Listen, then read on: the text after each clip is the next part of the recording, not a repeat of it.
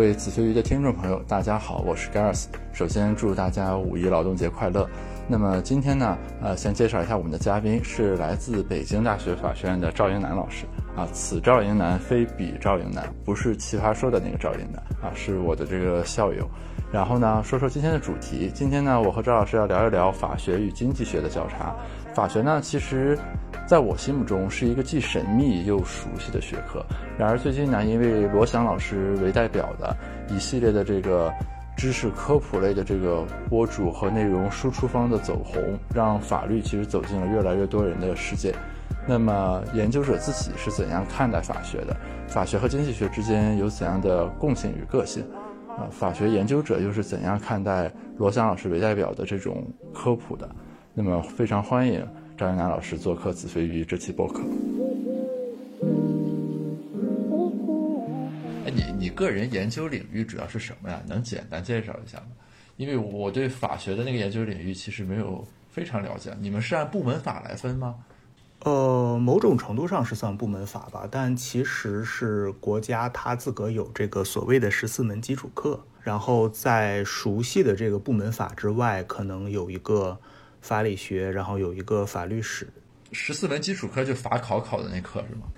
差不多。所所以你是做法理学的是吗？对，我是做法理学，然后里面偏向于一些法律的概念、法律的规范性，做这些问题。呃，法理学和具体的部门法的这个差别是什么呢？这个其实关系上来说比较复杂，就是可能现在大家也没有太多的这种定论。那但是从历史上来看的话，可能有两种观点。一种观点呢是说，法学理论这样的一门学科，或者说这样的一门课程，它有点类似于这个对于部门法的这种提取公因式。就是研究他们一些比较共性的这种概念和一些理论或者说学说，这是一种观点。对，还有一种观点呢是说，可能这门学科它本身有自己的这样的一种呃研究对象，或者说他自己的这样的一个领域。那我其实个人是比较偏好于后面这样的一种理解的。那我会觉得说，从这个角度来理解的，呃，法理学它的自己的这个研究领域可能包括。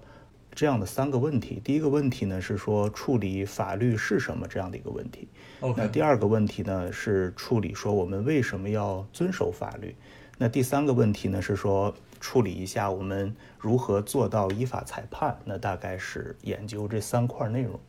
这里面好像有一些是具有哲学色彩的问题啊。对，从某种程度上说就是对吧？我我们为什么要遵守法律啊？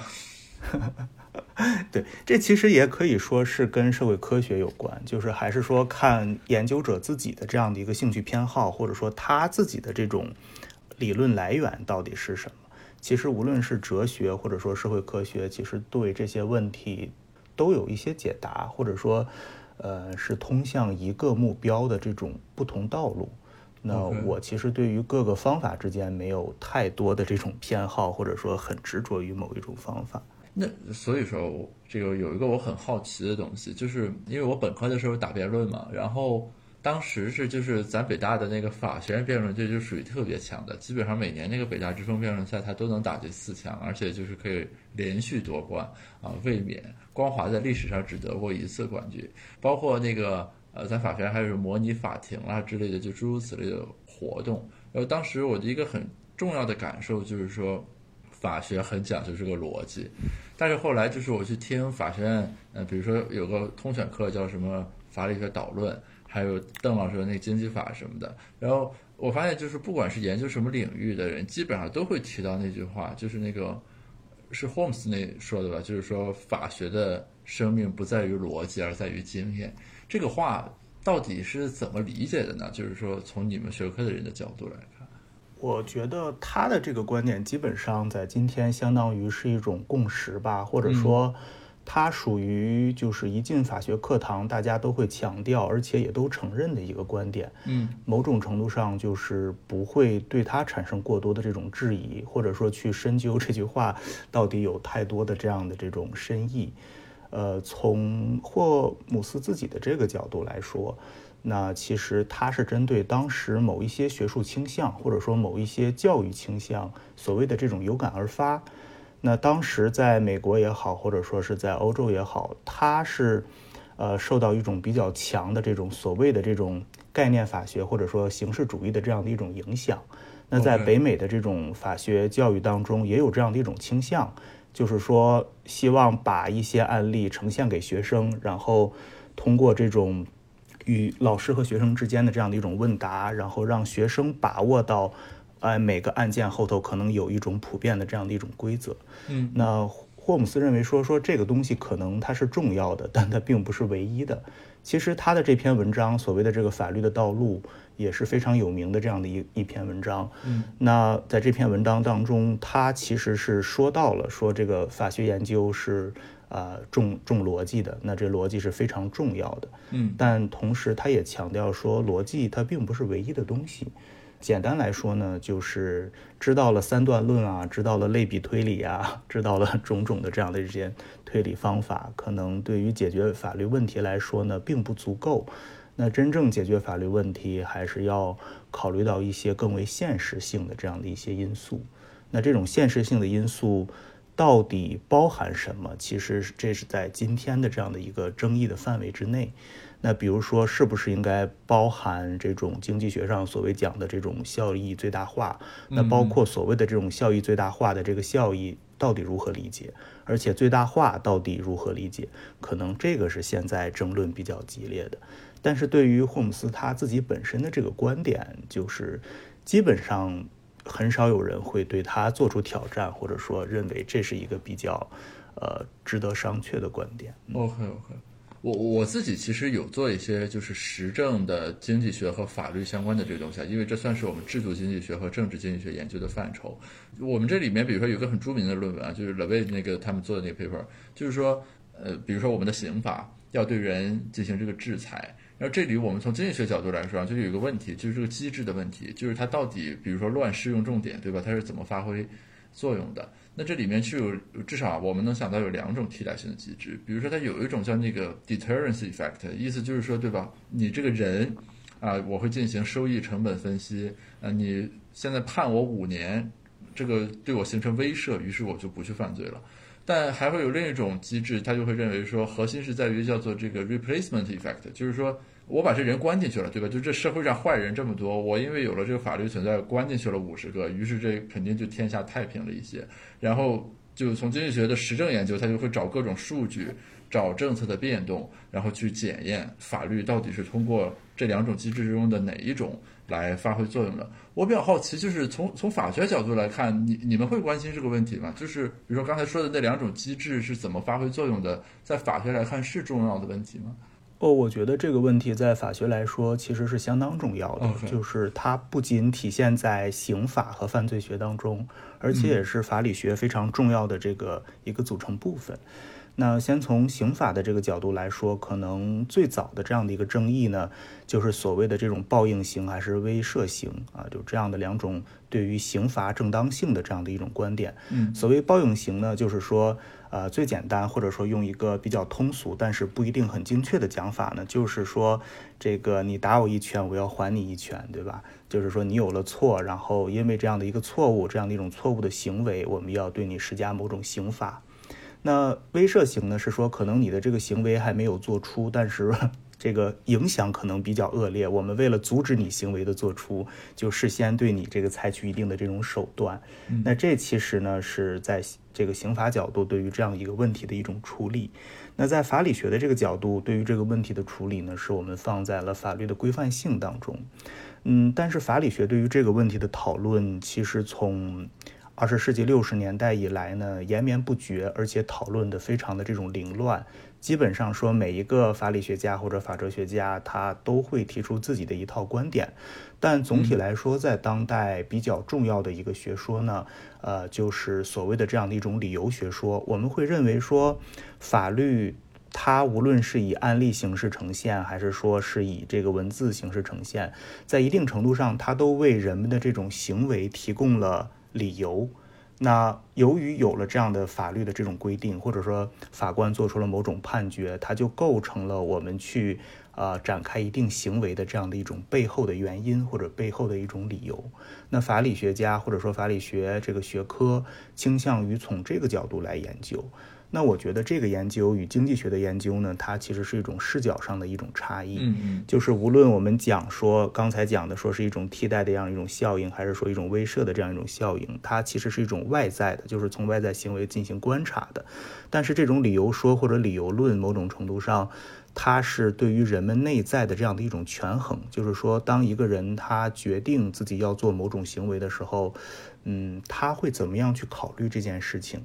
那法律在他的这个考虑当中，在他的推理当中具有多大的这种权重？可能法理学家关心这样的一个问题。但是从十九呃从二十世纪末，就是说这个一九九零年代以来，一直到今天，那法理学家比较在意或者说一直在激烈争论的问题呢，就是说这两种视角有没有必要展开区分？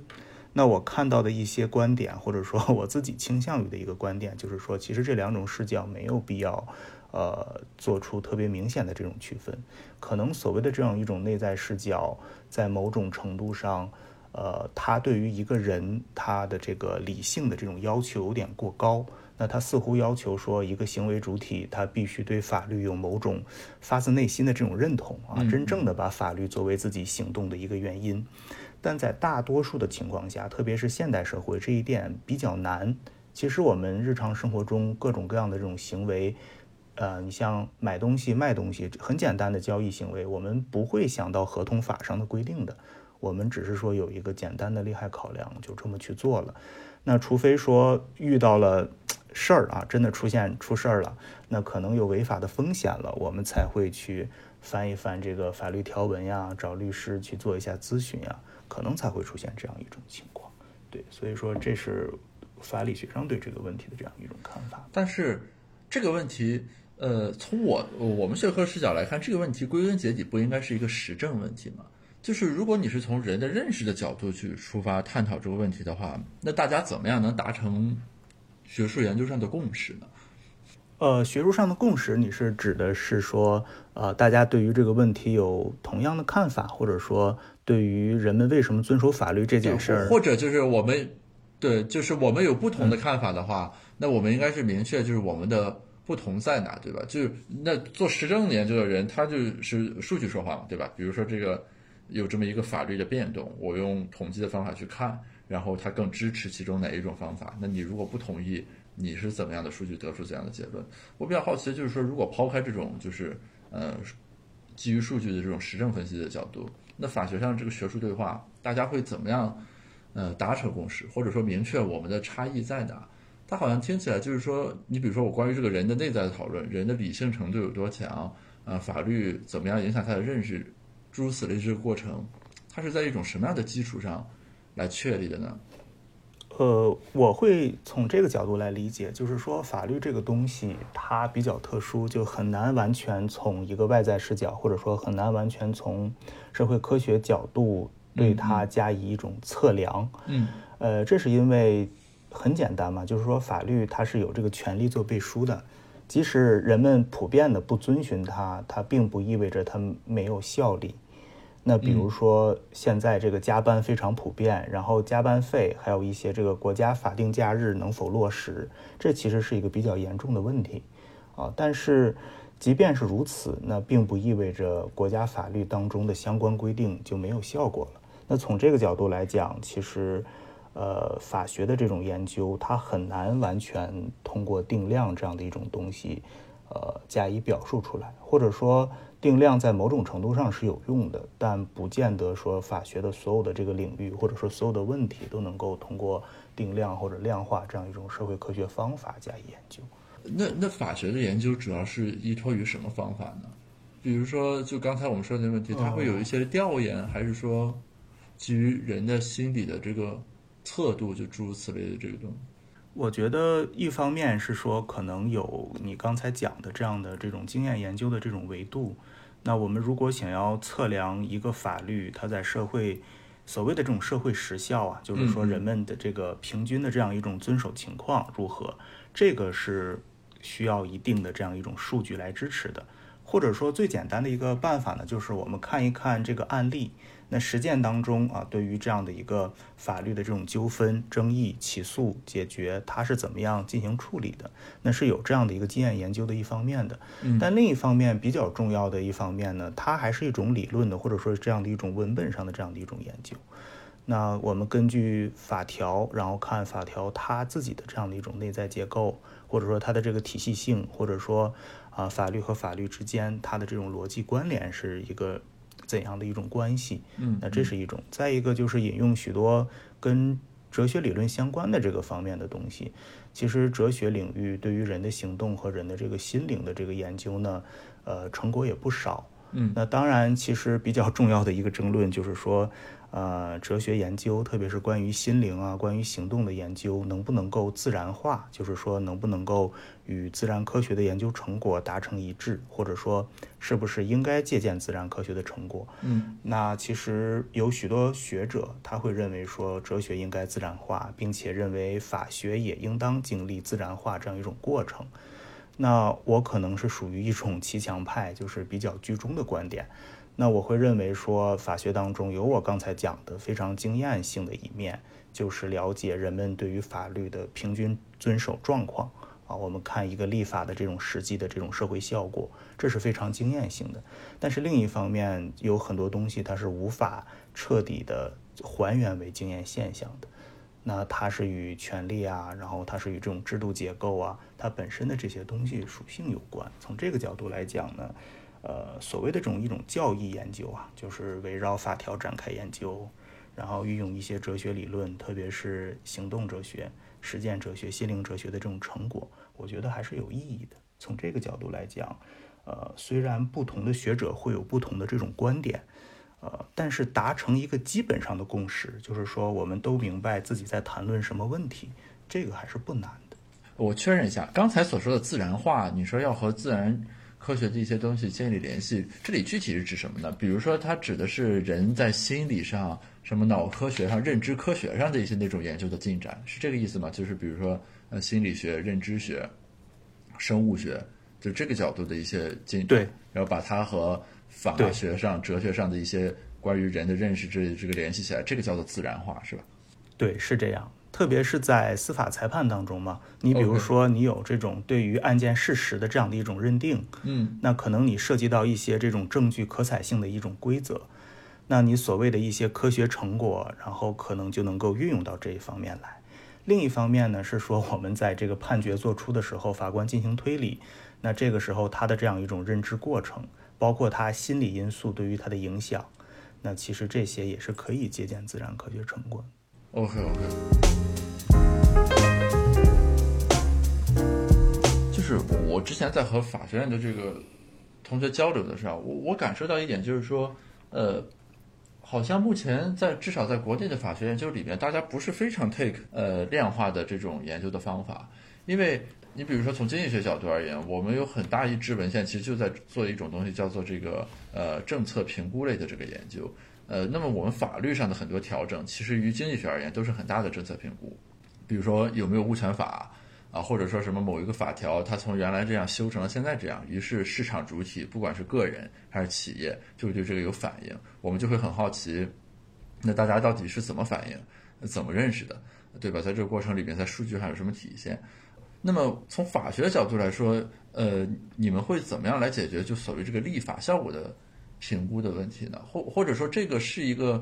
嗯，重要的问题吗？因为我感觉在法律上，我所能看到的很多讨论，其实是基于在立法阶段的讨论啊，就比如说这个怎么写，呃，更符合立法的基本原则，呃，什么这个兜底条款要不要？就我不是很懂这方面的这个技术性的细节啊，但是反正大家会对这个有很热烈的讨论，包括也有很多这个文章。那么当这个法律出台之后，或者说我们要再对它进行修订的时候，法学是怎么看待所谓这个？法律实施效果的评估的这个问题，我觉得这里面其实比较复杂吧。那我隐约或者说我隐约的能够从你的刚才的表述当中，我觉得它大概涉及到两个方面的这种问题。嗯，一个呢是说它涉及到一个学科分工的这种问题。那法学无论是说咱们国内，还是说这个英美，还是说这个欧陆，它其实一进入法学院之后，主要的一个训练呢，就是案例和法条，它不是太多的这个经验研究，然后对于这种统计和数据的这种处理方面，也不是他所长。就是可能英美的一些个别法学院，它会涉及这方面的这种课程，或者说学生有这方面的这样的一个跨学科的背景，但这个并不是说所谓的这种核心基础课，或者说是一种必修课。那从学术训练上。这个角度来看呢，它是有学科分工在的。就是法学当然关注立法效果的这种评估这个问题，那这个对于立法来说、司法来说也都非常的这种重要。对于法学研究还有法律实务工作者来说也很重要，但未必我们能够做得好。那如果经济学它能够做到更好，或者政治学、管理学能够做得更好的话，其实我们 吸收这些成果就可以，就没有必要自己去做。那其实我觉得有一方面是这个问题。另一方面还很重要的一个 问题呢，其实就在于说，对于法学本身的这个属性的这样的一种争议或者一种探讨，嗯，就是可能我们会考虑一个非常严肃的问题，就是说法学那它到底是不是一门科学？那其实在这个问题下，大概有两种观点吧。那一种观点呢，就是说，如果我们把科学理解为所谓的这种自然科学的话，嗯，自然科学就是像数学呀，然后像物理啊这样的一种感觉，那我们会觉得说，这法学的确它不是一门科学。但是如果我们把这个科学这个含义稍微拓宽一点，然后理解成德语当中这个 Wissenschaft 这样的一个概念，那所谓的这个 Wissenschaft 呢，它指的是说这种体系性的，然后有逻辑的啊这样的一种。融贯性的一种知识，嗯啊，那如果从这个角度来理解呢，自然科学是科学的一种，那所谓的这种精神科学，然后包括法学，它其实也是这种科学当中的一种，因为它的这种知识其实是高度体系性的，而且呢，在逻辑上呢，应该也是高于所谓的这样个，呃，文学或者说这个呃历史学的。从这个角度来讲，我觉得，嗯，法学它是一种科学。那我们一直讨论的这种量化也好，或者说法学与社会科学的这种关系也好，其实我觉得这个核心的关键点在在这里，就是到底我们如何定位这样的一门学科，我觉得存在这样的一个问题。呃，但是其实如果，比如说是一个做部门法研究的学者，啊，我只研究某一个领域，比如说民法或者说行政法，是不是在这种情况下？它可以不涉及关于这个问题的讨论，呃，我觉得其实是可以的，因为这种立法政策的这个建议呢，并不是法学研究或者说司法实务所主要考虑的一个问题，呃，这是因为立法这个东西，它要如果我们把它说的比较详细的一点的话，其实会比较学究，但简单来说呢，法律它某种程度上是一种国家意志或者说国家权力为它背书的，那这个东西不是说个人。啊，要进行挑战的，或者说个人要对它进行这个尝试修补和改正的，我们要做的呢是说如何更好的去理解它、适用它，然后把一个比较抽象的规范加以具体化和比较具体的这种案件事实关联起来。那这个可能是研究或者说司法实务当中的一个重点的这个问题。OK，因因为我之前读过一本书啊，它就叫《法和经济学》。然后它那个里面，它就会尝试用经济学的一些框架去分析法律中的一些问题，比如说，呃，我我不是搞法学的，这是可能说的有些外行。比如说，他说那个侵权法里面什么这个责任怎么认定，对吧？那这在经济学里面肯定是个典型的激励问题，就是说这个默认的责任在谁那儿，在何种情况下把这个默认的责任分到另一边来，就会影响说在这个博弈里面双方的这个行为。于是，那么侵权法里面这个责任的认定遵循一个什么样的原则？就会使得这个主体他那个行为的逻辑不太一样，呃，比如说咱法学里面，如果是要研究啊，我明天要立一个侵权法或者什么这个领域的一个子法，咱们会采用这种就有点类似于成本收益或者说激励理论的这个视角去看吗？还是说我们更多的是说遵循比如说这个法律的那种呃系统的逻辑，然后这是哪个领域里的哪个法，它的上位法是什么什么，然后按这个角度来推演？我其实就比较好奇，就是呃。法律从无到有的这个过程里面，如果我们从经济学角度去看的话，有很多对吧可以设计的地方啊，什么这应该是个梯度式的量刑，还是应该呃乱世重点等等，就它里面会有很多这种细节这种设计。当法学的角度来思考这些问题的时候，他会怎么想呢？呃，我并不是这个立法专家，或者说，我当然不会参与过立法了，而且我对于立法研究的也比较少，那相关文献涉猎的也不多。但是，呃，法学当中会对社会科学的这些成果加以吸收，那特别是经济学上的这种研究成果，其实法学的这种借鉴呢是比较全面的。那就我的一些了解来说呢，在美国的这个法学院当中，他们有关侵权法，还有包括这个合同法，那他们的这些讲授当中，其实已经基本上的这个逻辑已经按照经济学的这种方式铺展开，已经不太像我们传统的这个讲的，说是，呃，跟这个法学当中的这些基本的这种原则啊，然后以权利为基础的这样的一种。教学方式或者说这样的一种思考模式已经有了很大的这样的一种改变。那另一方面，我还想说的呢是说，呃，即便如此呢，其实，在司法当中，经济学的这样的一种成本收益的考量当然是非常重要的，但不见得是说所有的问题只靠这一条就可以解决。嗯嗯。那某种程度上，法官其实是需要做一个综合性的这种判断。那他一方面要考虑后果，但是这个后果到底包含什么样的后果，可能就比较费思量。如果仅仅是经济后果的话，这其实是非常简单的。但是很多时候后果包含社会后果，包含政治后果。那这个时候如何在这些后果之间进行取舍，那可能并不简单的是说由经济学某个定理或者说经济学的一些学说能够解决的这种问题。那在这个角度上，法学当中的一些讨论其实还是有作用的。起码他会告诉法官说，如果我遇到了某些情况，那我的这个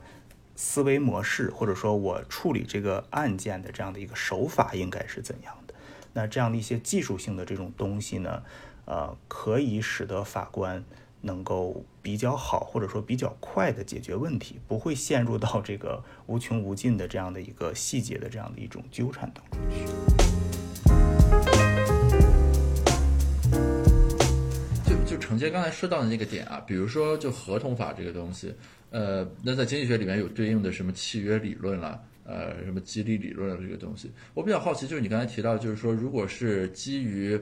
呃，经济学的成本收益分析啦，等等这样一个框架来教授这个东西，和呃基于比如说我们以权利的视角为中心的，然后法学意义上什么是合同，应该怎么样划分，就这个逻辑路径来讲授，这个学习这个东西的过程里面，大家习得的这个东西是会有差异的吗？不会有很大的差异，就是不会说我从经济学视角去看待法律问题，这个法律问题就突然天翻地覆了，然后开了第三只眼，不会这样的。那只不过是一个重点，或者说是一个次序上的这种问题。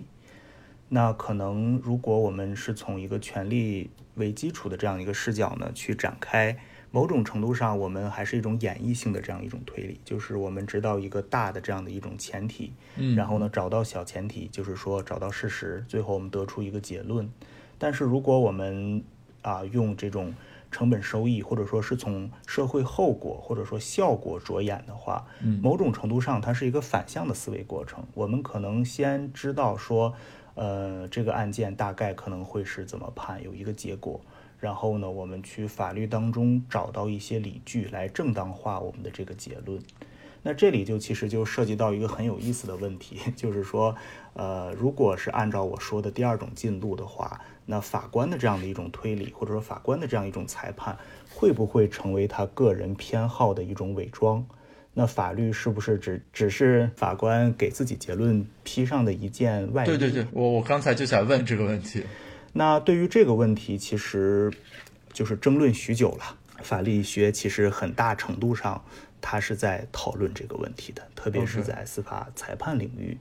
那一般会有这样的一种回应方式。那特别是在二十世纪五十年代以后，那许多理论家呢，他会把司法裁判过程呢分为两个阶段。第一个阶段呢，就是说叫做法律的发现，就是其实就是说我们通过各种各样的这种手段呢，来发现说我们这个案件啊，然后呢，应当去怎么判？嗯，另一个层次呢，就是说法的这种正立，就是我已经找到了我判决的这样的一种理据，然后呢，我呢再为这个理据呢做一下正当性的这种说明。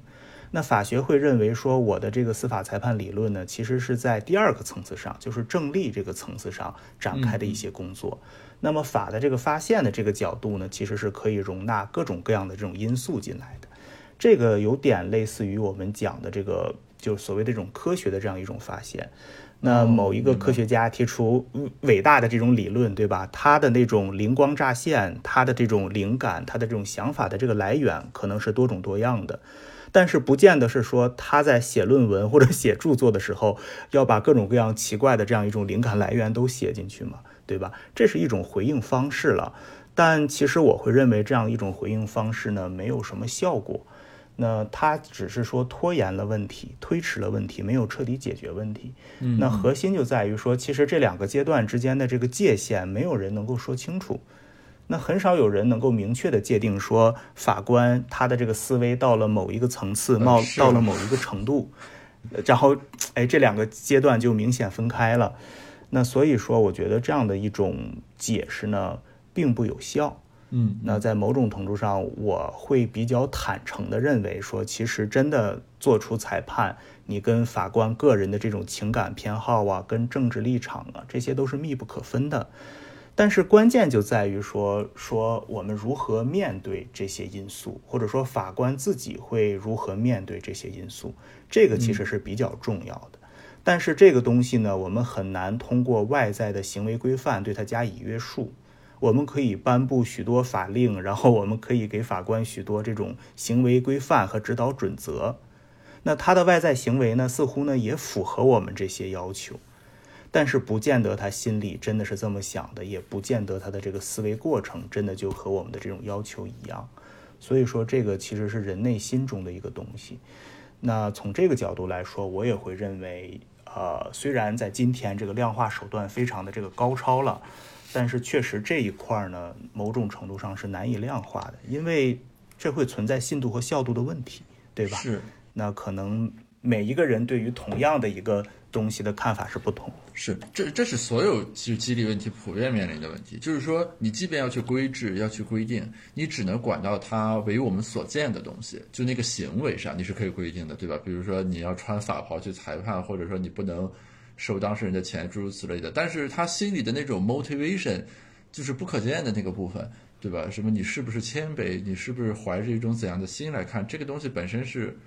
不可被测度的吧，所所以经济学激励理论就等于是永恒的难题，是不可能解决的。其实也是这个维度嘛，就是说，比如说你管理经理人的时候，你是不可能去管他什么，你有没有秉持职业精神，从这个角度去管他的，你只能从行为的角度说，我给你划定红线。对，但是法治艰难就艰难在说，如果真的要实现法治的话，那法官不是机械裁判，然后，呃，要考虑到具体情境，还要考虑到法律的要求。那其实这时候法治的这种核心呢，恰恰在于说他内心的方面，不是在于他外在的这种行为。那在某种程度上，这其实是一个比较悖论性的这种东西。不是会感觉很无力吗？这个也不是无力吧，就是说永远都是如此嘛。就是我们呃认为说是法治，可能说是这个依法而治，对吧？但其实某种程度上还是要落实到这个人的身上。就是在一定程度上会讲有治人无治法，这也是有道理的。对，所以那那就要寄希望于教化，或者说法官团队的这个素质的普遍的改善了。就是说，对这个当然就是说，我们如果是写论文，当然是 立足点是这里了，但是不是真的有效，从一个实事求是的角度来说很难讲。嗯嗯，很难讲，对吧？因为不见得说一个接受了十几年、二十几年法学教育的人，他就真的成为一个啊懂法、守法、护法的这个好公民，这个很难说。一瞬间的这种利害考量呢，往往超越了十几年的这样的一种教育，往往是如此。就就是人嘛，哎，就就这一点上看，大家这个不同学科的困惑和面临的挑战还是很一致的。其实是这样，对，因为如果。我们社会科学就如果把法学算成社会科学啊，如果我们面对的是人的话，那其实最终困境或者说最终难题应该很相似的。对，而且如果我们都很在意人与人之间的关系，很在意社会是如何构成这件事儿的话，那其实各个学科之间是可以相通的，只不过是在一些具体问题上的这种差异可能是会有，嗯，但永远永远如此嘛，就是包括世界上的这些各个物体，向我们呈现的都是我们所看到的那一面。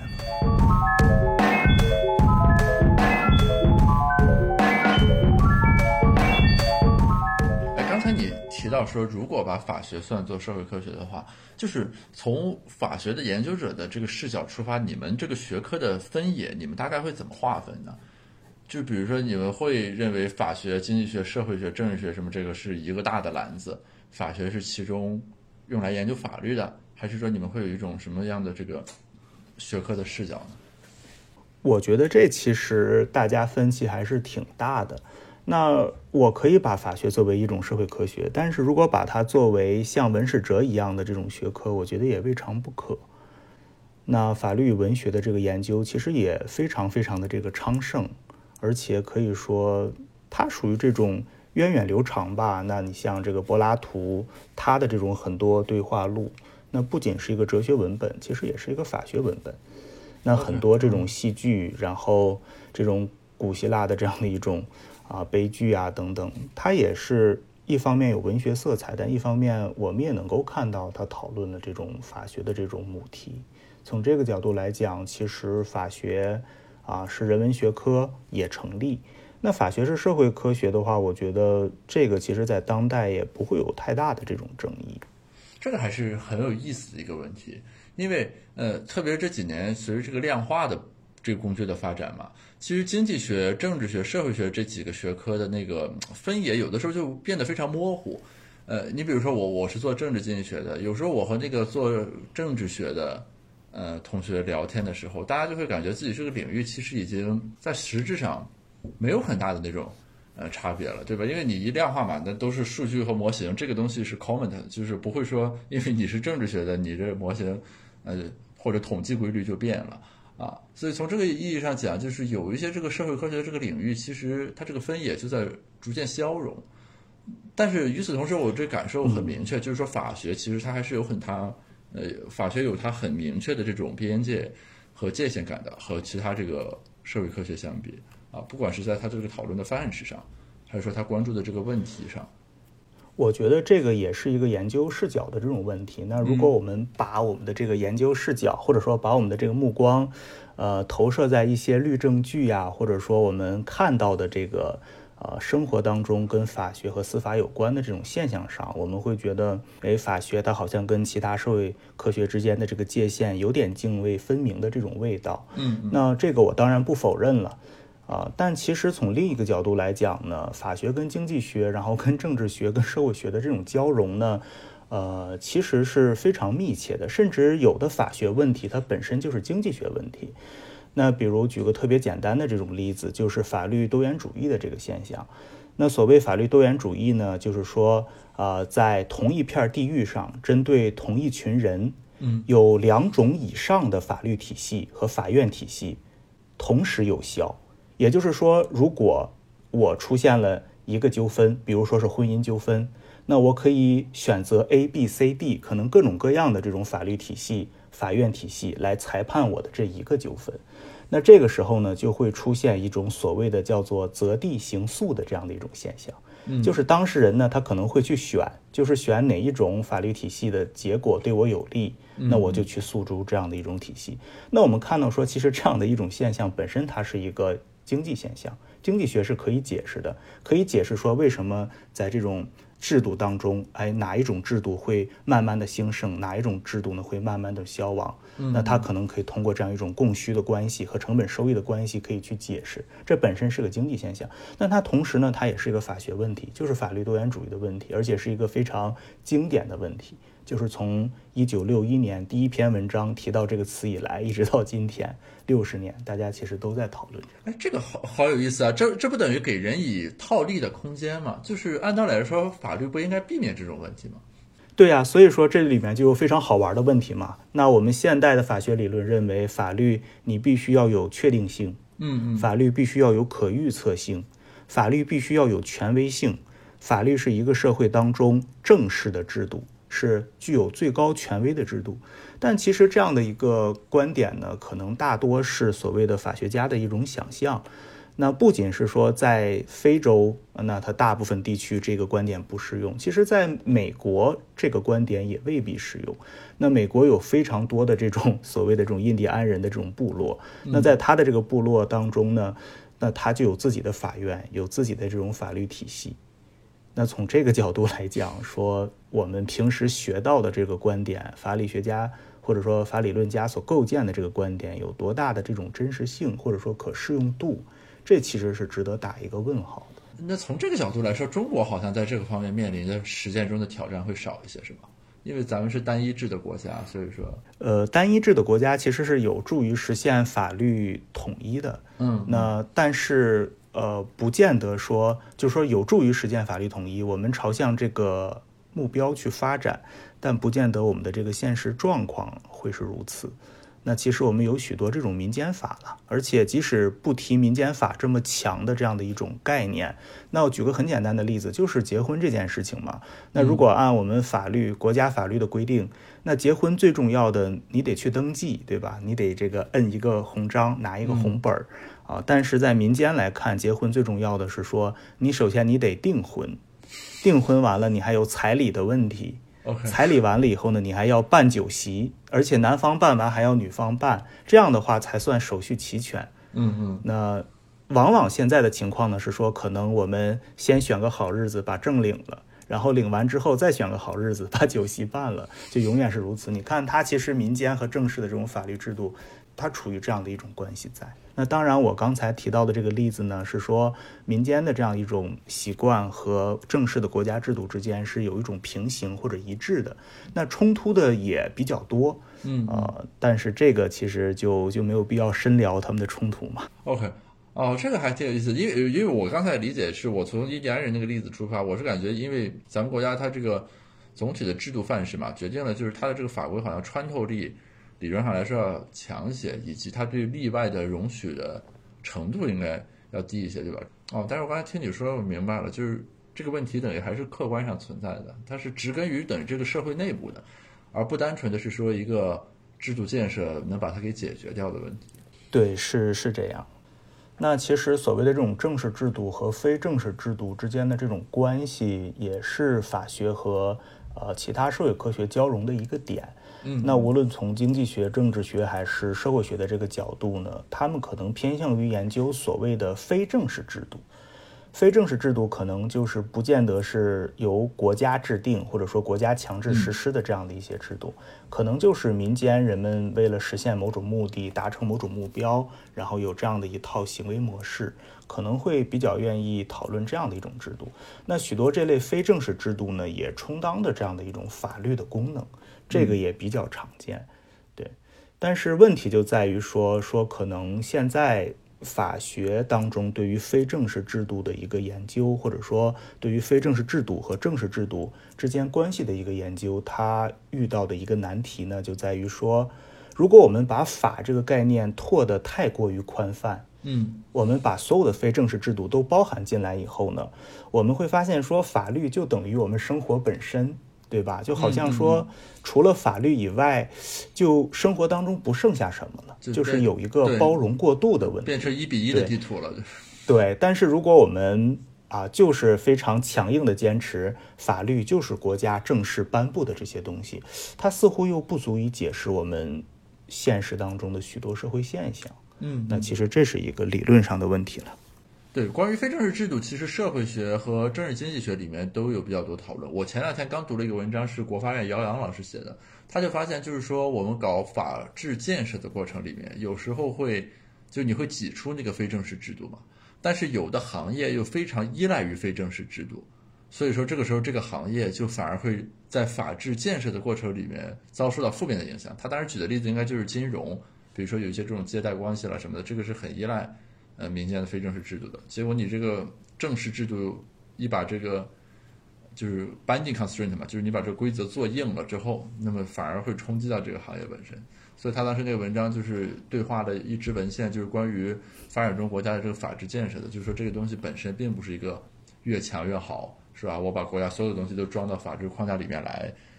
的这样一个过程，而是说你要去考虑到那种潜在的负面影响，对，特别是对一些市场主体的这个影响。对他那个文章就做这个。呃，我想起来这个 德语当中的一个词啊，就是德语当中呢，它“行贿”这个词呢。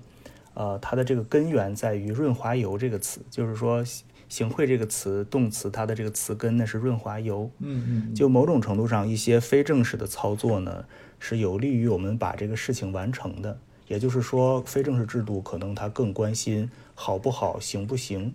啊。但是正式的这种制度呢，它有一定的这种评价性或者标签性。嗯，他关心的呢是说正当不正当，允许不允许，对不对？这其实是两套逻辑了。对，这有的时候是两套逻辑了。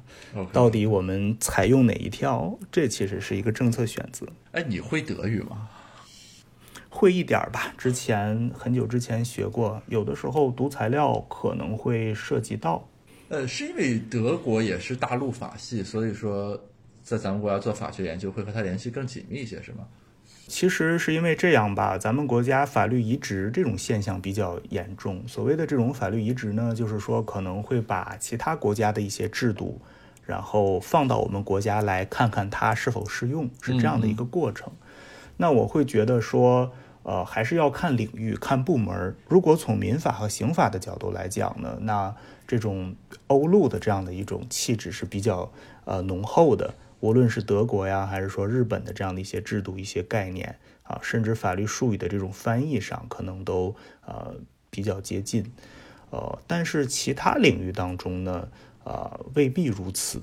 那我们跟这种贸易相关的，特别是国际贸易相关的这种许多规制手段呢，其实还是跟英美走的比较接近。那包括我们在司法上的这样的一些技术，可能也对。呃，英美的这种东西呢，有许多借鉴。这个其实与所谓的这种呃历史传统也好，还是说与地域也好，没有太大的关系。主要就是看好用不好用。如果确实能够解决我们所面对的这个问题，OK，那无论它来自于哪个法系，其实这个问题不是很大。它只要能够把我们遇到的困难解决，能够帮助我们，其实都是一个比较好的一种制度、一种手段。因为我我有个师弟在贵院嘛，他之前也跟我说他在学外语，我我就比较好奇这个语言对法学研究的这个注意作用体现在什么上？对，但其实这里面也有个很好玩的这个问题，就在于说，可能学语言在经济学这个角度，在政治学这个角度，在社会学这个角度，特别是你要是做这种定量、做数据的话。它并不是特别特别重要，说当然英语得学哈，但不见得是说我为了做一个数据，说一定要去学是再学一门怎样的这种语言。但如果你做哲学性或者思想史性质的东西，就需要，就因为你要读那种原点嘛，其实就是。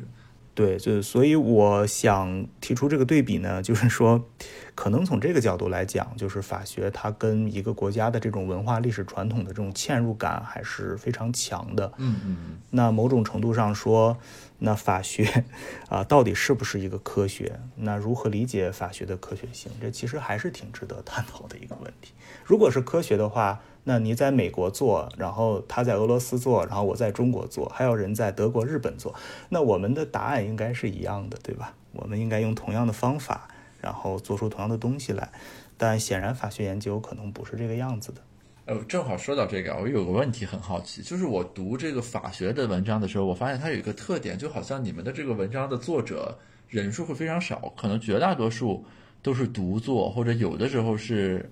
呃两个作者。因因为经济学的文章现在合作非常广泛，你就四五个作者都是很常见的。有的时候要做实验的话，可能有二十几个作者。这这里面是因为，比如说法学研究方面有些特质，或者说它有一些研究范式决定的这个特点吗？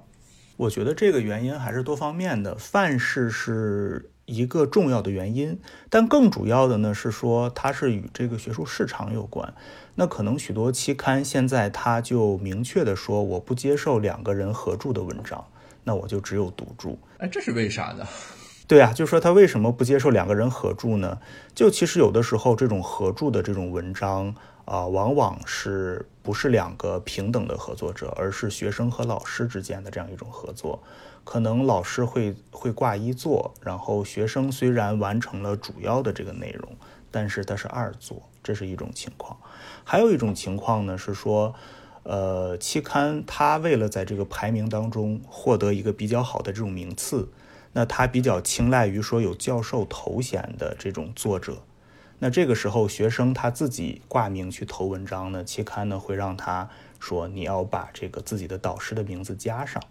嗯，那许多期刊它为了抵制这样的一种恶习，然后为了标榜自己的这样的一种公平公开，那他只能说说不要把自己的导师的名字加上，你自个投就可以。那这是一个市场上的一个问题。另一方面，就刚才你提到说，它有一个学术生产上的这个事情，那可能经济学当中，它这种数据，你包括你的收集，甚至说你一开始设计的这样一种调查，然后到最后包括的这种处理，甚至你在写作的时候，它可能有的人提供理论模型，然后有的人提供一些这种数据分析，那这个是需要分工的。但是法学研究当中，它可能并不需要这个这样的一种过程。对吧？他可能还是类似于这种单打独斗的这样的一个情况比较多。对，因为我听下来，可能就那种阅读和思考，对吧？这种产出好像不太容易配合。你不能说什么咱俩各读一半文章，然后思考一半的问题，再把它拼成一个文章。对，但是合写文章呢，或者说联合起来挂名呢，它还有一个比较麻烦的问题。一个问题，我觉得其实中文期刊比较普遍，经济学肯定也能遇到，就是它有一个只认第一作者的问题，对吧？有的学校考核说你这个文章，我管你几个人写，我只认第一作者，好，这是一个问题。第二个问题呢是说，这种团队作战呀，往往会出现一种呃投机的这种行为。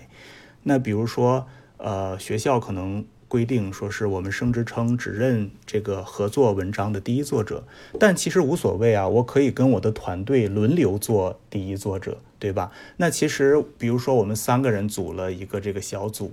然后呢同时写出三篇文章，然后我们轮流。当第一作者，嗯，那每个人在数量上其实有了三篇文章，但他其实付出的这个成本或者说付出的这种心力努力呢，可能只是一篇或者是一篇半这样的一个。哦，OK 啊，行，我明白了，就等于大家互相 free ride 嘛，就是。对，那这个时候会会比较麻烦。那从这个角度来说，其实期刊禁止这样的啊多人去合作发表，我觉得也有一定的好处啊。嗯嗯嗯，但另一方面更麻烦的这个问题呢，是说所谓的这种利之所在，必亦随之，看起来禁止核发啊这种文章有一定的这种好处，但是麻烦也在于说，一方面呢是他没给这种青年学者或者说这种学生学习机会，对吧？那如果我们真的是深度的跟一位老师或者跟一个资深的这个学者进行合作的话，其实还是有很多学习机会的，但是可能。你不允许合法，那这样的这种学习机会可能学生就无法达到。那另一方面呢，是说，如果你只要求这个单一作者啊，那同样的文章、同样的主题摆到期刊编辑面前，那编辑其实肯定是更青睐更为资深的这样的一些学者的。那其实你这个青年学者的机会、发表机会也会很少。那这也是一个问题了。所谓的这个学术市场的这种势利眼哈，所谓有市场的地方，它就有这个捧高踩低，那这个永远如此嘛。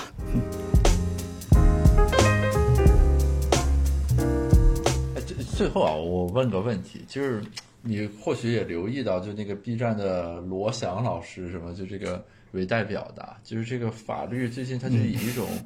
嗯这种。知识的这个新的这种形态啊，呈现在大家面前，就是呃，我不知道从搞法律的这个内行的人的角度来说是怎么看待这个问题的，或者说我们具象一点说，如果说大家都不是做法学研究的，大家也不做律师，呃等等的，就是不是从业者的角度来说，那我们去理解法律、认识法律、了解法律。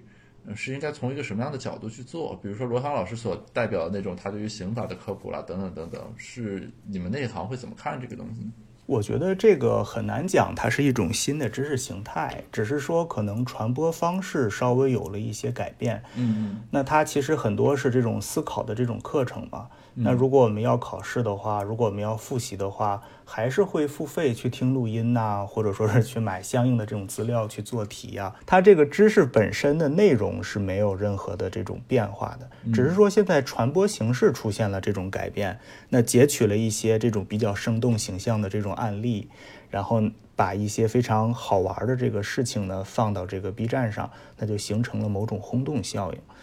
这个我觉得对于法学知识来说没有根本性的这种改变，而且其实真的许多非常优秀的这个老师，他的课堂也是有这样的一个效果的。那前几天我、有一次我回学校，就是回这个昌平校区回的比较晚嘛，那我回来的时候取自行车已经快十一点了。那我还觉得我自己这个挺辛苦，但是看到说有这个老师晚上最后一节课上完，就是学生还是围着他这个不停的问问题啊，那他一直就在这个教学楼门口在这个解答，这累的不行，就坐在这个石凳子上。你说这个情况其实是比较常见的，就是说法学它本身确实是有这个魅力，那并不是因为有了 B 站的这个加持，大家才会关注法学，其实不见得。就是说，B 站只是说提供了一个途径啊。那如果不是 B 站，是 A 站或者 C 站或者 D 站，其实也会有这个效果。就我我刚才问题其实是两方面，啊除了形式的内容，其实我更在意的其实是说就是实质的内容的方面。就是我们不管是看书、上课、去 B 站上看视频，哎，那个就是说，对一个非从业者、非科研者的角度来说，如果我们要去了解法律，或者从法学当中汲取一些呃所谓有 general implication 的这种东西，应该采取一个怎样的视角或者说角度，对吧？去理解和把握这个。我觉得，如果是从这个角度来思考的话呢，呃，其实真正的这个学习的这个过程还是比较痛苦的，但是也比较简单。如果想要了解刑法，或者说了解任何一门法律，那就买到相应的这个法条和司法解释，其实我们去读去看就可以。因为法条和司法解释不能说尽善尽美，嗯但是确实呢，已经在最大的程度上做到了这个严谨和科学，而且是每一个人他只要是认字，有基本的理解能力，有基本的语言水平，基本上理解的八九不离十啊，不会有太大的这样的一个差异。嗯那其实这个是比较简单的这样的一种了解的这样一种方式。那像在这个 B 站上或者是在抖音上的这样一种学习呢，或者说在喜马拉雅上的这个学习，在上班高峰，然后下班回来睡前，或者说刚醒来听一听，我觉得这个未尝不可不可，而且呢也也是有一定效果的。但是是说这个知识能不能非常的体系性，能不能对自己有启发，能不能对自己遇到的一些问题有所帮助，这个效果上其实是需要打一个问号的。嗯嗯那很多时候大家看到的还是说罗翔老师讲的这个例子啊，这个法外狂徒多么的可怕，或者说多么的搞笑，他的这个人生多么的这个跌宕起伏，但是不见得每一个人去深挖，说是啊他的某一个行为和我们这个法律规定之间到底是怎样的一种关系，可能不见得我们会思考到这样的一个程度。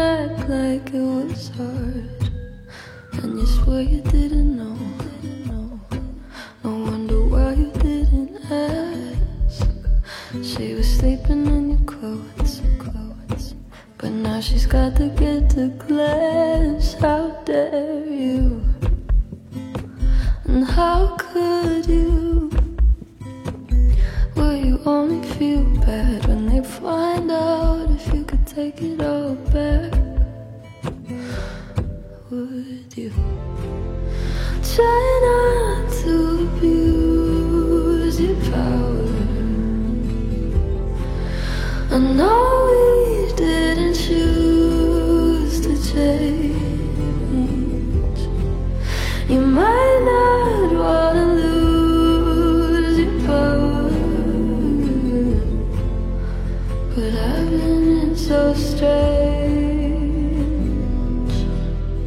I thought that I was special. You made me feel